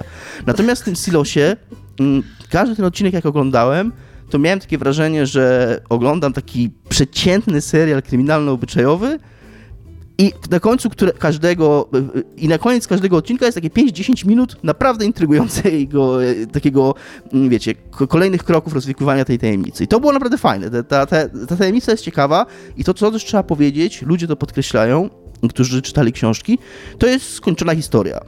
Która, wszystkie te tajemnice mają odpowiedzi. One są, one istnieją. To nawet nie jest taka, że o, scenarzyści obiecują, że one będą. One To istnieją. jest czyście jest tak naprawdę, Dominik. No właśnie, właśnie dokładnie To jest to moje powiedzieć. pytanie, no. Los też miał te odpowiedzi. Nie, nie, ale te, te książki są skończone, można je przeczytać i można wejść na Wikipedię, jak, y, jak ktoś jest, chce znać te rozwiązanie tej Ogólnie zagadki. na wiele rzeczy Dominik tutaj pozwala. Możesz I czytać one, książki i one, wejść na tak, Wikipedię. tak, one są i ludzie twierdzą, ja, ja ten serial oglądam, jestem raczej nim, w miarę nim byłem zainteresowany, więc nie czytałem Mhm. tych spoilerów, ale ludzie twierdzą, że one są satysfakcjonujące, że to się wszystko wyjaśnia, że to się trzyma kupy i że ten, więc to jest, to jest spoko. Yy, jakby ty, to mnie jakoś tak trzymało przy tym serialu. I teraz je, i muszę powiedzieć jedną rzecz. Teraz, nadal mówię, to jest średni serial, ale to, co mnie bardzo przekonało do niego, on ma naprawdę dobry finał. To jest chyba, kurde, najlepszy finał tego rodzaju serialu, który sobie przypominam. Bo on jest jednocześnie cliffhangerem, ale nie jest takim chamskim. Być może właśnie to wynika z tego, że jakby że ta historia istnieje jakby nie, nie, ma, nie ma takiego szycia. Bardzo często takie seriale, i wydaje mi się, że Severance takie też to zrobiło. No właśnie, ja się chciałem zapytać, bo Severance też wielu ludzi uważa, że ma dobry Nie. finał. Severance, ogóle nie Severance. Severance robi te, taki rodzaj finału, którego nie cierpię. Czyli jakby scenarzyści kompletnie odwracają, rekontekstualizują wszystko, co obejrzałeś. Jakby tak, wy, taki robią, czyli wyciągają ci ten dywan spod nóg i, i mówią, i tak jakby mówią, jakby, e, wiecie, wymyślają jakąś taką nową kompletnie tajemnicę i, jakby Mhm. mówili, dobra, wymyślimy to za, za sezon, za sezon się zajmiemy. Jakby tutaj ty widzu teraz się zastanawiają, o co tu chodzi, a my za sezon to ogarniemy. E, I bo, bo takie pisanie serialu prowadzi właśnie do takiej lostolozy, takiego, takiego Lostoloza. Wow, takiego, no. takiego piętrzenia nowych, bo trzeba przed widzem pokazać, postawić nową tajemnicę, żeby on był zainteresowany, a rozwiązania tych tajemnic stają coraz bardziej abstrakcyjne i coraz bardziej niedorzeczne, bo, bo, bo te tajemnice się stają coraz bardziej niedorzeczne. Zakończenie Silosa po pierwsze jest, jest cliffhangerem, ale sensownym. To, co się dowiadujemy na końcu tego serialu, jest bardzo, bardzo sensownie wynika. Tego się naprawdę można domyślić. Jakby ludzie, ludzie też się narzekali, że jest mało zaskakujące doświadczenie. To jest super, ono jest mało zaskakujące, moim zdaniem, bo ono jest bardzo logiczną konsekwencją rzeczy, które były pokazywane w poprzednich odcinkach.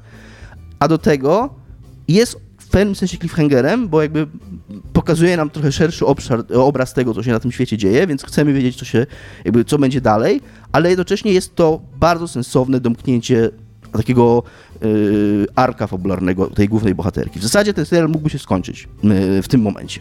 Mm, jakby byłoby takie rozczarowanie, że nie wiemy, co będzie dalej, ale pewna droga, którą bohaterka zaczyna w pierwszym odcinku, czy w drugim właściwie, bo pierwszy odcinek ma w ogóle zupełnie innych bohaterów, to też jest śmieszne w tym serialu, taki, taki robi trochę, tak trochę oszukuje widza. Yy, ta droga się kończy sensownie bardzo i to mi się super podobało. Jakby jeżeli chodzi o finał, to to jest naprawdę Naprawdę fajna robota. Ja tylko chciałbym tutaj pochwalić właśnie takie finały, bo, bo oglądamy teraz Ostry Dyżur, tak jak już mówiłem trochę na tym. W ogóle to jest super serial. Trochę, Cały czas... Już trochę oglądacie. Tak, go, jesteśmy na czwartym sezonie. To są, wiesz, to są sezony po 24 odcinki, co nie? To nie, to nie jest, to jest stara telewizja, co nie? I, no i super nam się ogląda i tak dalej. I Iwona trochę zaczęła się rozglądać za innymi starymi serialami, które być może byś chciała obejrzeć i, i, i trafiła na Lost. Kalaska. I trafiła na Lost. ja, ja miałem to takie absurdalne doświadczenie, opowiedzenie komuś, kto nie oglądał Lostów, w kilku akapitach, co się dzieje w Lostach po kolei. Bo ja bardzo nie chcę oglądać Lostów i chciałem jej powiedzieć dlaczego. I to jest właśnie to, że to nie wynika z siebie nawzajem. Tak. To, to, to, że to nie jest sensowne, że to nie, że nie ma bata, żebyś ty się tego domyślił, tak. nie? że to po prostu nie jest konsekwencja tego, co tam się dzieje, to zakończenie i w ogóle tak. te zwroty akcji, no to jest, to jest chyba gigantyczna wada Lostów właśnie i to, jak to streszczasz, to tak nagle widzisz, ja pierdzielę, gdzie ja idę, w jakim, co ja gadam w ogóle? No to właśnie to zakończenie tego silosa jest takie, że no jakby czuć po prostu, że to jest skończona historia, która ma początek, środek i koniec i że twórcy, wiecie, mm, opowiadają to w jakiś tam sposób, może niekoniecznie najbardziej, może trochę za bardzo rozleczony, bo też ten serial, on się trochę wlecze, bo tak naprawdę ta książka, pierwsza książka to są chyba, to jest chyba pięć opowiadań, czy sześć, I, I, ten serial de facto to są nam trzy z tych sześciu opowiadań. Nie? Więc tak też ludzie narzekają, że książka dużo, dużo szybciej idzie do brzegu zmierza, nie? a tutaj jest takie trochę rozleczone. Więc może można by to lepiej opowiedzieć, ale koniec końców ta historia jakby... Czekam na drugi sezon po tym finale. no bo właśnie y, zacząłeś od tego, że tak sobie ci się podobał, mówiłeś, że jest średni i teraz mówisz, czy ty polecasz ten serial? Nie wiem. Jeżeli ktoś ma ochotę oglądać dosyć nudny serial, żeby dostać satysfakcjonujące, satysfakcjonujące i takie fajne zakończenie. To, to, to, był taki serial do obiadu dla mnie i on spełniał spoko swoje, swoje zdanie. To jest takie 6-7 na 10, no. Jak 7 na 10, jak jestem w dobrym nastroju.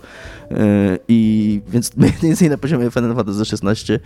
Yy, I więc umiarkowanie polecam, no. Jest, jest przyzwoity tak bym powiedział. Jest, jest spoko zrealizowany, tam oni, dużo tego silosu oni wybudowali, tam zainwestowali pieniądze, żeby ten silos był, mm, żeby te, wiecie, y, sceny były, nie sceny, tylko... W no, rzadko te... poruszanej w recenzjach kategorii budowanie silosów 10 do 10.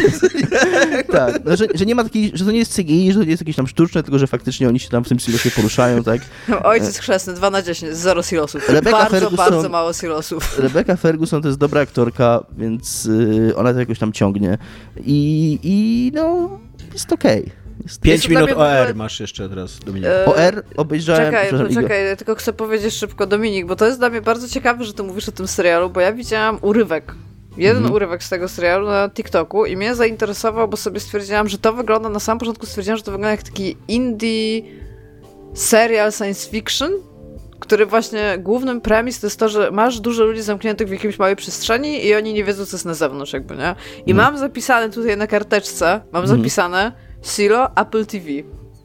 I teraz okay. już wiem wie, dużo więcej i myślę, że spróbuję sobie zobaczyć. Ja miałem, ja jak zobaczyłem ten trailer, to miałem takie, że ktoś bardzo chce być Stephenem Kingiem, ale nie wiem, czy mu wychodzi do końca. Mm, chyba nie. Ja nie widziałam trailera, to było po prostu losowe, losowe sceny, takie jakieś w środku odcinka, jakiś, jest, jakiś dialog. Mówię, jest okej okay ten serial. Jakby tak produkcyjnie jest dobrze zrobiony, się go ogląda okej. Okay. A R, to krótko obejrzałem na Amazonie film Bena Afflecka z Mattem Damonem oczywiście i Benem Affleckiem o tym, jak, o tym, jak firma, firma Nike w Mm, w który to był rok? Lata 80., no. W Tak latach powiedzmy. 80., tak. e, Walczy, znaczy jakby jest na trzecim miejscu w ogóle wśród producentów obuwia dla koszykarzy e, za Adidasem i Conversem. I ta ich część firmy, jakby firma jest bardzo skoncentrowana na robieniu buty do, butów do biegania, co koszykarze mówią, że, biali, że, jakby, że czarni ludzie nie biegają, biali ludzie tylko biegają, że to jest sport i rozrywka białych ludzi i że jakby Nike ma właśnie takie, taką, taką, taki wizerunek firmy robiących, robiącej buty dla białych ludzi, więc koszykarze, jak taki ma, ma małe poszanowanie wśród koszykarzy i koszykarze nie chcą e, nosić ich butów i mm, ta część Nike, która właśnie jest, zajmuje się koszykówką, grozi jej w ogóle likwidacja przez to. I szef tej, tej no nie szef, tylko Matt Damon. Pa- Nie posta- szef, tylko Matt Damon. Postać? Matta Damona, która jest jakimś tam konsultantem. tak naprawdę- duże korpo ma swojego Matta Damona. konsultantem tak naprawdę, który jest zatrudniony właśnie do, do mm, chodzenia na mecze, e, koszykówki, tam wypatrywania nowych gwiazd, które, mm, z którymi potencjalnie można podpisać kontrakt. I on, jedną z takich gwiazd, którą on wypatruje jest Michael Jordan. Młody E, jeszcze, na początku Młody kariery, jeszcze, tak? jeszcze w ogóle, on jeszcze nie gra w NBA. On dopiero bez jakiejś tam takiej... e, Draft, ko- dopiero draft będzie jego. Dopiero draft będzie i dopiero ma trafić do NBA e, i Michael Jordan strasznie nie chce w ogóle, on chce totalnie z Adidasem podpisać tą, e, tą umowę i cały czas gra w Adidasach i wręcz mówi, że nigdy w życiu nie podpisze umowy z Nike. No i film jest o tym, jak e, starają się przekonać Jak Michaela- podpisuję. jak podpisuje i jak powstaje ten słynny but y, Air Jordan. Jakby cały ten film jest o tym bucie i o tym, o, o tej takim, o tym jak, jak doszło Nawet do... No. Nawet chyba nie o samym bucie, a o tym marketingu dookoła. O marketingu, sprzedaży tak. tego butu. tak, tak, tak, tak, tak, właśnie. Y, I teraz dwie rzeczy, które mi się w tym filmie nie podobały. To jest film super o biznesie. Większość tego filmu to jest, są salki konferencyjne, rozmowy o biznesie, o tym, y, ile Michael Jordan może zyskać, ile Nike może zyskać, jaki będzie podział y, tam zysków z tego i tam kluczo, takim kluczowym, emocjonalnym momentem tego filmu, takim punktem zwrotnym jest, i to ma być takie niby pokazanie, że to jest historia o zwykłych ludziach, jest to, że że Michael Jordan, że matka Michaela Jordana wymusza na Nike, żeby on miał procent ze sprzedaży tych butów. To jest, to jest jakby taki emocjonalny, taki payoff tego filmu, który jest przedstawiony jako takie zwycięstwo dla koszykarzy. Być może jest to jakieś tam zwycięstwo, ale to wciąż są bardzo bogaci ludzie, więc na to, że dostał jeszcze 5% z buta, no to nie do końca jest moim zdaniem jakimś takim zwycięstwem zwykłego, szarego człowieka nad korporacją, jak ten film stara się pokazać, a on tak trochę stara się to pozycjonować w ten sposób. Ale większość tego filmu jest bardzo o biznesie, O samym bucie jest tam. On się, ten but praktycznie powstaje w jednej scenie mm, i w jeden weekend mm, tam projekt antyfilmy go tworzy. Jakby w ogóle nie, nie jest pokazane, że to było coś trudnego. Tam zrób nam takiego buta, który będzie super wizerunkowy i super dla Jordana. Typ idzie, robi tego buta i but jest. I jest świetny ten but i po prostu wszyscy się modlą. A nie, nie ma tej takiej sceny, że e, oni siedzą tam, Jordan, Matt Damon, tam siedzą w takiej przebieralni i czytają gazetę i ten typ wychodzi z, najpierw z jakimś takim bardzo złym butem, na przykład z klapkiem i oni są Nie, nie, nie. nie. Potem wychodzi z jakiegoś powodu ubrany tak w strój kąpielowy, ma tam ten snorkeling i tam ten i też pokazuje płetwę i oni, że nie i potem wychodzi z tym idealnym butem i oni są jak tak, tak, nie. to. To, co mi się w ogóle, to, co mi się w tym filmie podoba, jest bardzo fajna taka decyzja artystyczna, że Michael Jordan praktycznie nie jest postacią w tym filmie. On jest jakimś takim duchem, który się unosi. On jest parę razy pokazywany jest za pleców, tylko raz jest pokazywany en face, chyba czy dwa razy, mówi, ma, mówi tam ze dwa, trzy zdania. Jakby jest takim, jest taki bardzo larger than life. Taki bardzo jest y, bardziej takim w ogóle ideą y, koszykarza niż, niż postacią w tym filmie, a głównie negocjacje są pomiędzy postacią mm, Matta Damona a matką y, Michaela Jordana. Jakby ona jest tutaj głównie, to ona głównie negocjuje. Y, I, I mi się ten film, znaczy to jest bardzo dobrze zrobiony film, tak dramaturgicznie, tym jakby Ben Affleck jest bardzo dobrym rzemieślnikiem, jeśli chodzi o reżyserię, więc ten film ma dramaturgię, ma jakby, jest, jest dobrze zrealizowany, jest, się go ogląda ok, ale ja strasznie dużo dobrych rzeczy o nim słyszałem, nie zgadzam się z nimi, moim zdaniem to jest takie oglądadło, kurde, taki film na TVP1 w niedzielę kiedyś, e, takie do obejrzenia, ale i do zapomnienia, więc Jeżeli kogoś interesuje tematyka koszykarzy i butów, to polecam, e, jest film chyba na Netflixie o End One. To jest dobry i fajny taki Okej. culture piece na temat tego, jak End One zaczynali jakby tam ze street basketball and shit. Polecam R dużo, dużo mniej niż Silo. Niż A Silos. jeżeli y, was interesuje... Ile było silosów w R? Nie było ani jednego silosu. 0 na 10. Jeżeli was interesuje Michael Jordan, to ten dokument, ten serial dokumentalny na Netflixie jest całkiem dobry, The Last Dance. Ostatni taniec. O, niby, niby o ostatnim sezonie Jordana, ale tak naprawdę o całej jego karierze. A, jeszcze... Jest też dobry dokument o Pamela Anderson i teraz o Arnoldzie wyszedł. Jakby co. Jeszcze, jeszcze jedną rzecz chcę powiedzieć, to nie jest moja myśl, to gdzieś słyszałem w internecie, ale bardzo, bardzo się z nim zgadzam, yy, z tą myślą. Mm, wiecie, jak w takich filmach opartych na faktach, na koniec macie takie napisy, które mówią, co się wydarzyło potem, nie? Mhm. Te Tak. napisy robią jakby dramaturgicznie strasznie dużo robią roboty w tym filmie. Bo cały ten film jest, y, mówię o tych negocjacjach, o biznesie, po czym ty nad, przez te ostatnie dwie czy trzy minuty, bo te napisy są takie trochę rozciągnięte, tam są pokazywane jakieś scenki, te napisy są pokazywane, one załatwiają taki, praktycznie cały taki payoff, pomijając ten moment y, procentu do tego, taki dramaturgiczny i emocjonalny mm, payoff tego filmu załatwiają te napisy końcowe. Jakby też jest takie wrażenie, że kurde, czemu o tym nie był ten film? Jakby to, co się na tych napisach jest napisane na końcu, wydaje się dużo, dużo ciekawsze. I, jakby odwrócić to i byś miał półtorej godziny napisów takich, a potem na samym końcu na dwie minuty byś miał taki bardzo krótki film. To co wtedy? Nie, no chodzi mi, o, chodzi, mi o to, że, chodzi mi o to, że ta część historii, którą ten film zdecydował się opowiedzieć, jest, pew, jest swego rodzaju prologiem. I być może ta historia o tym, jak Michael Jordan właśnie wchodził na tą sławę i jak to się wszystko działo, mm, pod co ten, mm, jakby, coś, co, do czego ten film jest prologiem, być może to byłby dużo ciekawszy film. Takie miałem Dobra. takie wrażenie. E, tymczasem, co jest żyte? E, dzisiaj ja jestem gospodarzem, co jest żyte, e, a jako, że co jest żyte e, ma niesamowity potencjał, jeżeli chodzi o przegląd przez tematy i, i problematyki i tak dalej, e, to ja ostatnio jestem strasznie zdołowany, jeżeli chodzi o polską politykę. Jestem bardziej zdołowany, jeżeli chodzi o, polską politykę niż, niż zazwyczaj. E, ponieważ zbliża się kampania wyborcza i ponieważ widzimy już dokładnie, w którym strony zmierza kampania wyborcza partii rządzącej, że znowu będzie e, nagonka na, głównie przede wszystkim pewnie na uchodźców, w związku z, z uchodźcami to w związku z tym Unia Europejska i jeszcze LGBT też pewnie dostaną gdzieś tam. Ja E, bym chciała powiedzieć, że ostatnio na TikToku e, dziewczynka w filmie przeczyta LGBTQ jako e, LGBTQA i jakby musimy tak teraz mówić. Jakby uznaję, że to jest już obowiązek. tak, więc no. chciałem porozmawiać z wami o Unii Europejskiej, bo tak jak mówię, pewnie w najbliższych miesiącach się bardzo dużo złych rzeczy do, dowiemy o Unii Europejskiej. E, I moje pierwsze pytanie, czy wy w ogóle pamiętacie nasze wejście do Unii Europejskiej i co wtedy myśleliście, czuliście, IGA, go? Ja pamiętam, pamiętam, że moi rodzice, e, bo tam było to takie referendum, e, poszli głosować, że, że tak, że jak najbardziej, że super. I pamiętam, że bardzo dużo mi o tym mówili i pamiętam, i to, to jest w ogóle coś, co mi otworzyłeś takie... Zupełnie o tym zapomniałam. Nie wiem, czy pamiętacie, że chyba, żeby spopularyzować w ogóle Unię Europejską, wtedy jako, żeby wiedza jakaś o niej była, były konkursy w szkołach i nastolatki centralnie siedziały i się uczyły Tak. wiedzy o Unii Europejskiej. I jakby ja pamiętam, że dla mnie to było tak kuriozalne, że to, to, to jest tak nudne po prostu, żeby się czegoś takiego uczyć i, i żeby iść na konkurs i tam się za to dostawało jakieś tam fajne rzeczy, tam jakieś pieniądze, jakieś tam, kurde, nie wiem, no tam rzeczy się dostawało. Wiesz co, z jednej strony to było kuriozalne, ja się zgadzam, ale z drugiej strony mi trochę dzisiaj brakuje tego, żeby właśnie ktoś rzeczowo, konsekwentnie tłumaczył ludziom, jak działa system taki polityczny, w którym oni żyją. Co nie? Jak działa Unia Europejska, co nam daje Unia Europejska. Ja to rozumiem, i tak tylko dalej, że jakby po prostu jako nastolatka, którą y, jakby mniej to może obchodziło niż powinno ten.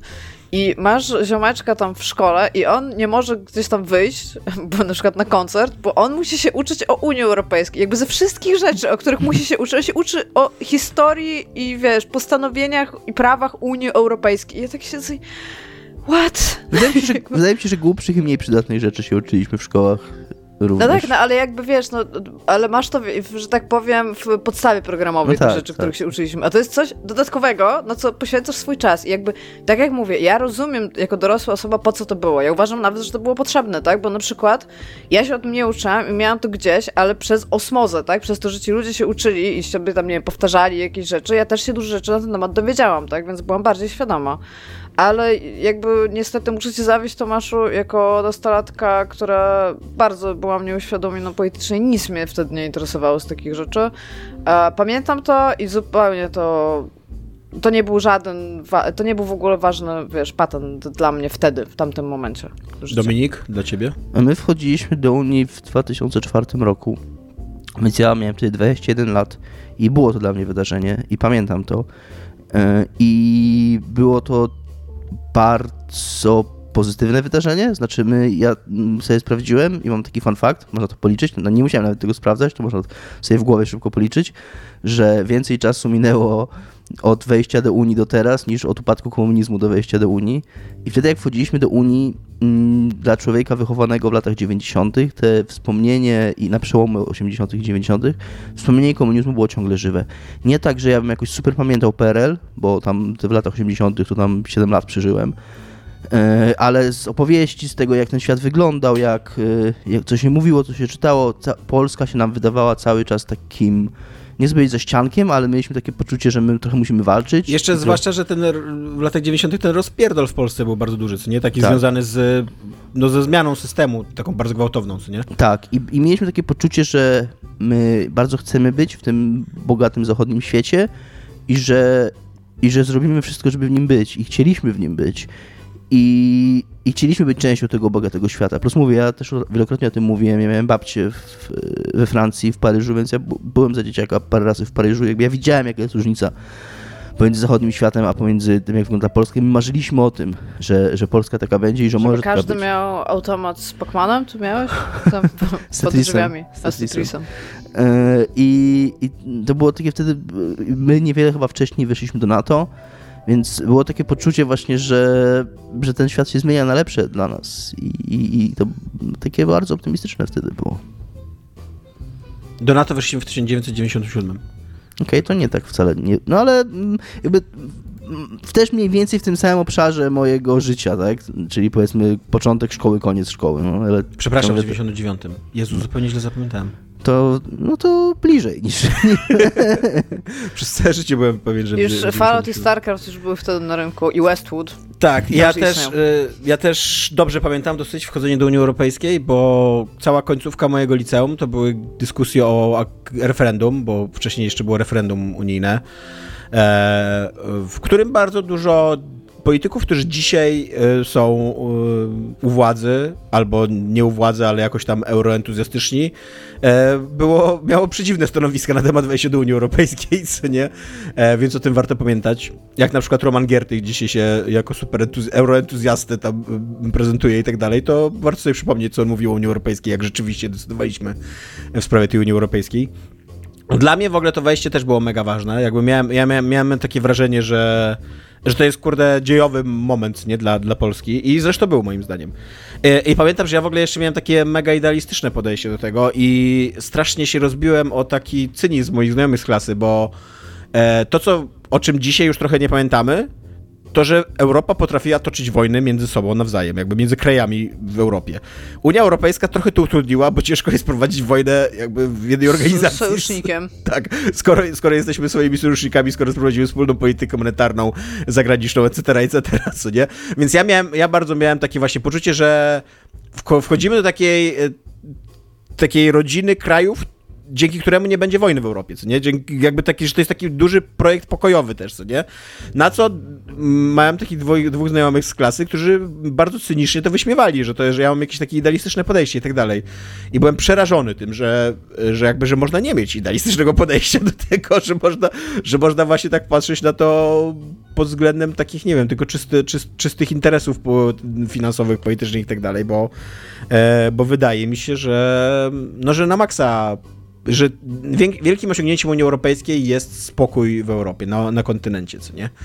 E, I, a pamiętajmy, to, to, to nie jest takie dawna przeszłość, kiedy na, w Europie toczyła się wojna w Jugosławii, co nie? I, I setki tysięcy ludzi ginęło tam centralnie za miedzą jakby nam, co nie? Zresztą, e, co ja mówię, cały czas toczy się Właśnie wojna w Europie. Dude, jakby tak. Czy, czytałeś ostatnio gazety. tak, tak, trochę mnie zaśmiło. No ale nie wewnątrz, nie wewnątrz Unii, no, ta wojna się toczy. Więc... Tak. I notabene najprawdopodobniej, gdyby Ukraina należała do Unii Europejskiej, to Rosja by się nie odważyła zaatakować Ukrainy, nie? To też swoją drogą. E, dobra, e, czy wyobrażacie sobie jeszcze dzisiaj Polskę poza Unią Europejską? Bo gada się czasem o polexicie i, i czy to jest waszym zdaniem realne? I czy w ogóle jesteście w stanie wyobrazić taką przyszłość, że wychodzimy z Unii Europejskiej, co wtedy? Byłoby Iga na naszym poletku powstawało jakieś 70% mniej gier w Polsce po prostu. I ja nie wiem, czy ludzie sobie zdają sprawę z tego, jak duże dotacje są na giereczki i kulturę. I jak dużo jest e, konkursów w związku z tym, i ile to, jak duże to są w ogóle w sensie jakie to są sumy, tak? Więc yy, byłoby mi bardzo, znaczy nie jestem sobie w stanie w tym momencie tego wyobrazić. Ja nie wiem, czy pamiętacie, bo też właśnie w związku z tym, że ja pamiętam te olimpiady z Unii Europejskiej, to w pewnym momencie zaczęło wyrastać pełno takich e, tablic nie? Że tak. tam na przykład mhm. jakiś budynek, jakaś inicjatywa, jakiś park z pieniędzy Unii Europejskiej. Teraz wyobraźcie sobie, że wszystkich tych rzeczy, które mijacie na ulicy nie ma. Bo to jest taka kwestia po prostu, więc no byłoby Byłoby smutno, powiem, no, może tak. Co więcej, y, bo teraz y, rząd narodowy, nasz najlepszy z, z wybranych, e, ma taki odpór, taką akcję, że jak, jak coś powstaje z finansowania rządowego, to się też buduje taką tablicę, że te, to coś powstało tam dzięki finansowaniu z budżetu Skarbu Państwa i tak dalej, co nie? Mhm. To też jest kłamstwo, bo ten budżet Skarbu Państwa istnieje dlatego, że jesteśmy we wspólnym rynku europejskim i całe, całe nasze przychody i wydatki budżetowe i tak dalej są oparte o to, że jesteśmy częścią Unii Europejskiej. Europejskiej, możemy zaciągać kredyty międzynarodowe i tak dalej, dzięki temu, że jesteśmy częścią Unii Europejskiej. Gdybyśmy byli samodzielnym rynkiem, to te tablice, że coś jest finansowane z budżetu Skarbu Państwa też by nie istniały, bo na to też by nie było pieniędzy. Nawet na, nawet na te tablice, nawet nie na to, co wybudowałeś, tylko na samą literal tablicę byśmy nie mieli pieniędzy, więc... Jest, tak. y, ja nie wiem, czy ten tak taki antyunijny, antyunijne nastroje, które się pojawiają w Polsce z punktu widzenia młodych ludzi wynikają po prostu z tego, że oni nie pamiętają, jak Polska wyglądała, albo nikim nie, rodzice im nie opowiadają tego, ale jakby to nawet nie trzeba za, za dużo się znać i za dużo wiedzieć i o budżecie i o, i o takich rzeczach, żeby jakby taką prostą linię wytyczyć do tego, jak Polska wyglądała przed wejściem do Unii, jak Polska wyglądała wygląda teraz, jak to się wszystko zmieniło i jak to wygląda w porównaniu z krajami na wschód od nas, które w Unii nie są, na przykład w porównaniu z Ukrainą.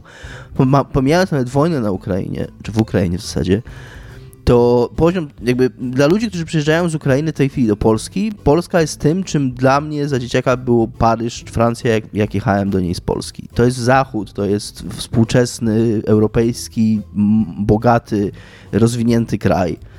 I jakby to jest tak oczywiste, to tak widać po prostu na dłoni, co jest innego pomiędzy Polską a Ukrainą i co było innego pomiędzy Polską a Francją w 98 roku. I żeby nie połączyć tych, tych rzeczy w jedną całość, to jest no, naprawdę trzeba się bardzo postarać. Tak, I, ja sobie. A, a czy no. sobie wyobrażam Polskę? No, tak jak giga, nie mam pojęcia, co by wtedy było, ale byłoby tylko źle. No ja sobie, smutno. Ja sobie nie wyobrażam Polski poza Unią Europejską. Przede wszystkim ja na przykład sobie w ogóle nie wyobrażam powrotu granic yy, o Jezu, rzeczywiście z paszportem, bo trzeba tak, było... nie dość, że trzeba było jeździć z paszportem, to wszystkie te wymiany studenckie, wszystkie jakieś takie, wiesz, prowadzenie biznesu przez granicę, tak, no dziś tak naprawdę nie ma znaczenia, jeżeli prowadzisz z kimś z Unii Europejskiej biznes, to to nie ma znaczenia, tak jakbyś prowadził z kimś, kurde, z, z, pomiędzy Olsztynem a Elblągiem biznes, co nie? Um, nie e, będzie takiego biznesu, Jeżeli chodzi o, o, szukanie pracy za granicą, o przeprowadzki, o kupowanie no nieruchomości i tak dalej, co nie?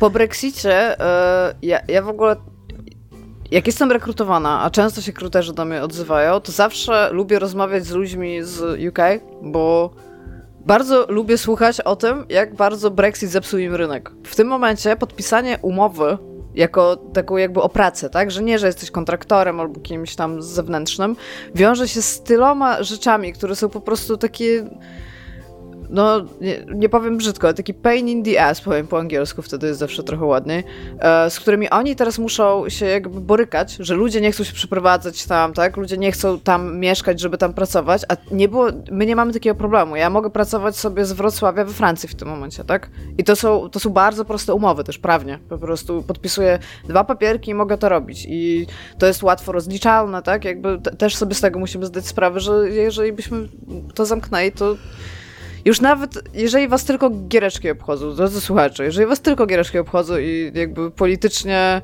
e, nie chcecie brać w tym udziału, że tak powiem, w takim dyskursie, to musielibyście sobie wyobrazić, żeby było dużo, dużo mniej giereczek. Jakby, po prostu. Ale to jest fakt, jakby dużo mniej gier by powstawało u nas i dla nas. Ja sobie w ogóle do tego, do tego stopnia nie wyobrażam mojego życia bez Unii Europejskiej, że gdyby realnie, gdybyśmy zaczęli rozmawiać w Polsce o jakimś referendum z wyjściowym i tak dalej, to ja bym zaczął rozważać wyprowadzkę, co nie? Póki jeszcze to nie byłoby problemem z Polski gdzieś za granicę, żeby pozostać w Unii Europejskiej. pomimo tego, że jestem mega przywiązany do, do, do tego miejsca jakby w Europie, w którym żyję i że wiele razy mówiłem, że język jest dla mnie ważny i tak dalej, to to też różnica taka mentalna pomiędzy byciem w Unii Europejskiej, a nie byciem w Unii Europejskiej jest dla mnie kolosalna i, i ja chcę być mentalnie w Unii Europejskiej. Ja się już wyprowadziłem. tak, Dominik zmienił background po prostu sobie teraz na chromie. Jak tam w Unii? Jak tam Euraski?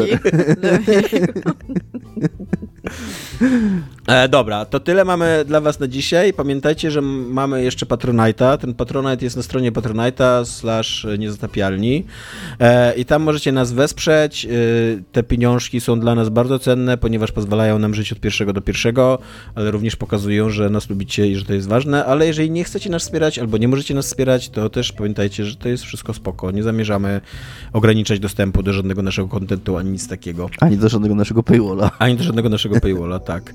E, szczególnie dziękujemy Mafinkowi, Michałowi, Jarosławowi i Bartkowi za to, że wspierają nas na najwyższym progu. E, I tak, i to wszystko na dzisiaj. E, trzymajcie się, cześć. See ya. Cześć.